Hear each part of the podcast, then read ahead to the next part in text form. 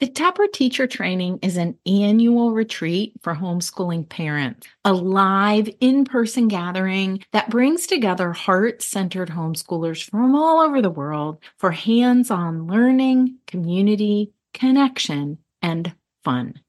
And I'd love to see you at Taproot 2024. We'll gather August 1st through 4th at a camp in Northeastern Ohio for a long weekend of engaging workshops, hiking and yoga, and personal reflection. Taproot gives everyone a chance to experience and practice singing, painting, and building main lessons in order to foster a deeper understanding of the hands on Waldorf inspired approach. A team of experienced homeschoolers offer guidance rooted in each of their family's life to help bring you more joy to yours. This is our 18th year of offering this amazing experience. You can learn more at artofhomeschooling.com slash taproot 2024.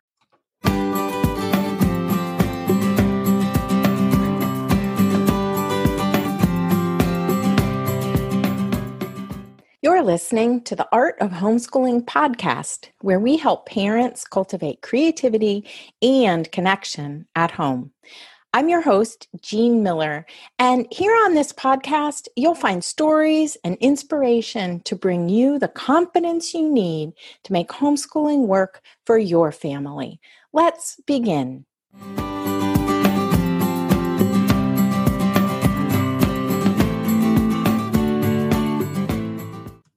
Well, hey there, and welcome to this episode all about finishing your year strong, finishing your homeschooling year in a way that you feel good about. So, for many of you listening, the end of your homeschooling year is in sight. and this can cause a myriad of feelings, right? Uh, Today, I want to give you three questions that you can ask yourself to help you simplify, help you focus on what's most important, and let the rest go. That way, you can finish your year strong. So, here's a hint letting go is never easy, but I encourage you to stay out of that prison of all or nothing. So I remember so vividly during our homeschooling years getting to the month of April and feeling way off my game. April is the time of year when when you let go of some of the plans that you know you're not going to be able to fit in, right? And sometimes we feel so guilty about this. We're nearing the end of the school year. We have one or two blocks to go. And this sometimes brings a mounting sense of pressure to get all the things done, to push through the plans that we've made so long ago, like last summer or fall. And sometimes we even feel discouraged about how this year went or is going. And we really want to just throw in the towel completely, to scrap all the plans, slide into summer, and start a better plan for next year. Have you ever felt that way? Maybe even start to go curriculum shopping for next year because that's way more fun. the lure of nice weather, of, of summer camping trips, and a fresh start to our planning can lead us to just fizzle out with our spring lessons. But there really is a better way. We can let go of some of the things intentionally and let learning unfold in a simple, natural, gentle way in other areas. So, I have three questions for you. And these three questions that I'm going to share with you can really help you decide what to focus on, what's possible, and how you'll manage to finish the year in a satisfying way. Recently, in one of my Facebook groups, a mom asked, How do you catch up. She said, We've fallen behind with our main lesson blocks, and I'm not sure if I should try to catch up or keep chugging along and school into the summer. I'm not even sure how you catch up when teaching blocks. So the truth is, you can't really catch up in in like a, the full blown way that you initially envisioned. And I do not recommend homeschooling in the summertime because we all need a break. Summer is a natural breathing out season. But you can regroup and discern how to tweak those plans.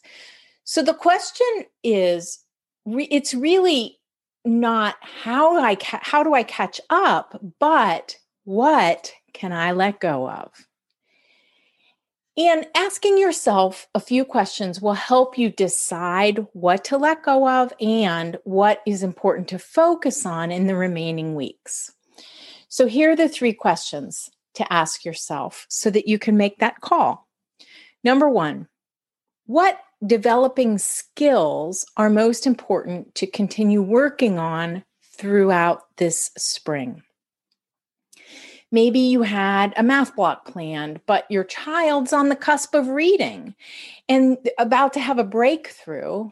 So you may need to put your math block plan aside and focus on simple reading and summarizing for a block.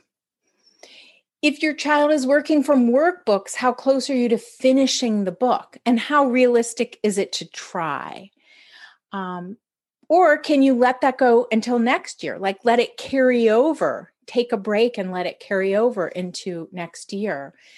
Or has your child have enough have had enough, like gotten enough learning out of it so that you can let it go entirely? Remember that one of our main ways that we like one of the main forms of assessment in our home schools is observation. So watch your child for the next few days or a week and see what what you think they need for the rest of the year okay number 2 what blocks are most important to bring to a conclusion in order to plan for next year so, what developmental aspects of your plan need to be considered? Do you need to focus, for example, on Norse myths so that you can move into Greek myths next year? Do you need to include a brief introduction to geometry so that you can dive deeper in the fall? Or can you add your ideas, for example, that you had for local geography this year in fourth grade to the beginning of a block on the geography of a larger region, of your region or your country? Add that to the block for next year. All right, that was the second question. And now the third one is what future plans does your child have? Your older children in particular. Do they hope to reach a certain level of math, for example, uh, in high school, or to get ready to go to school if they're choosing to go to school next year? Will they be required to have covered any specific topics? Uh, are there any assessments that you need to consider that are required by your state or that you plan to have your child participate in um, as you think about maybe the next six months or so? Because that is important to factor in. I really um, believe strongly that children need to be taught test taking skills, particularly if that is a part of your homeschool. For us, it really wasn't until about eighth grade, but wherever you are with that, it's something to factor in. So, those are the three questions um, about skills, blocks, and future plans. And I offer you these questions so that you can consider.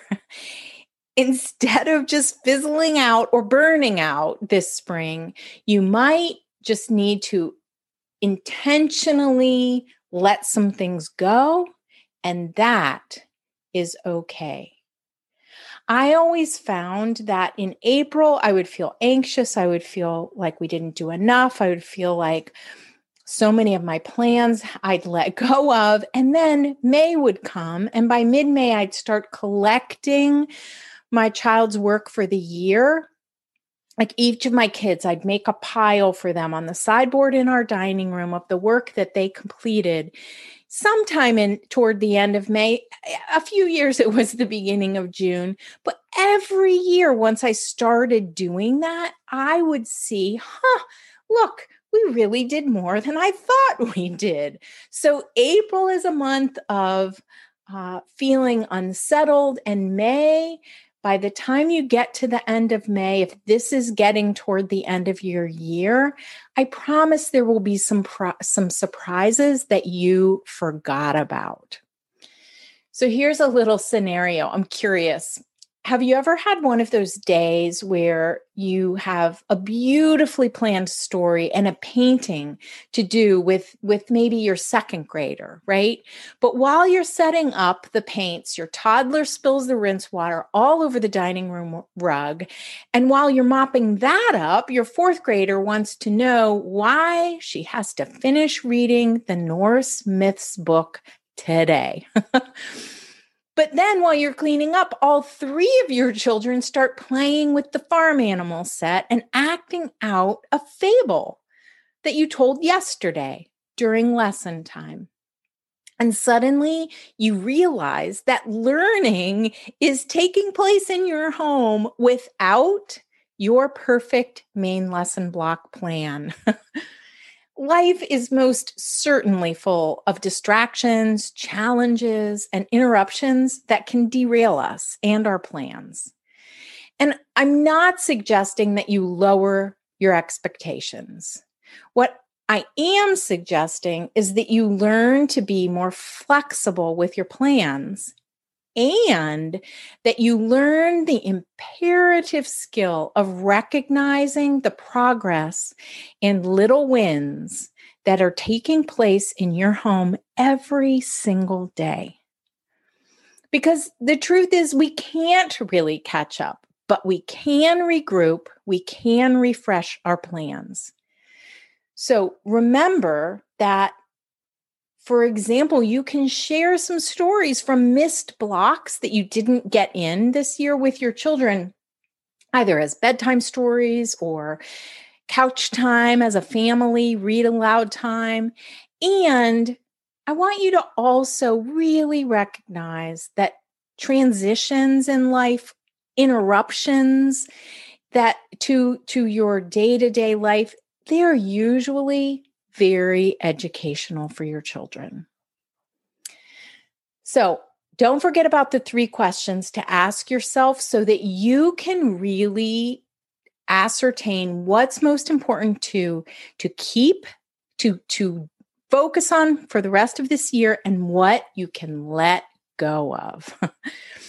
If you want more support for wrapping up your homeschooling year, I have a wonderful blog article about creating a portfolio to wrap up your year. And I'll be sure to link to it in the show notes. The show notes for this episode can be found at artofhomeschooling.com slash episode 26. Thanks so much for joining me today, and I will see you next time. Bye for now. That's all for today, my friend.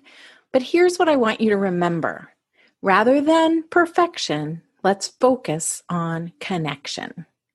Thanks so much for listening, and I'll see you on the next episode of the Art of Homeschooling podcast.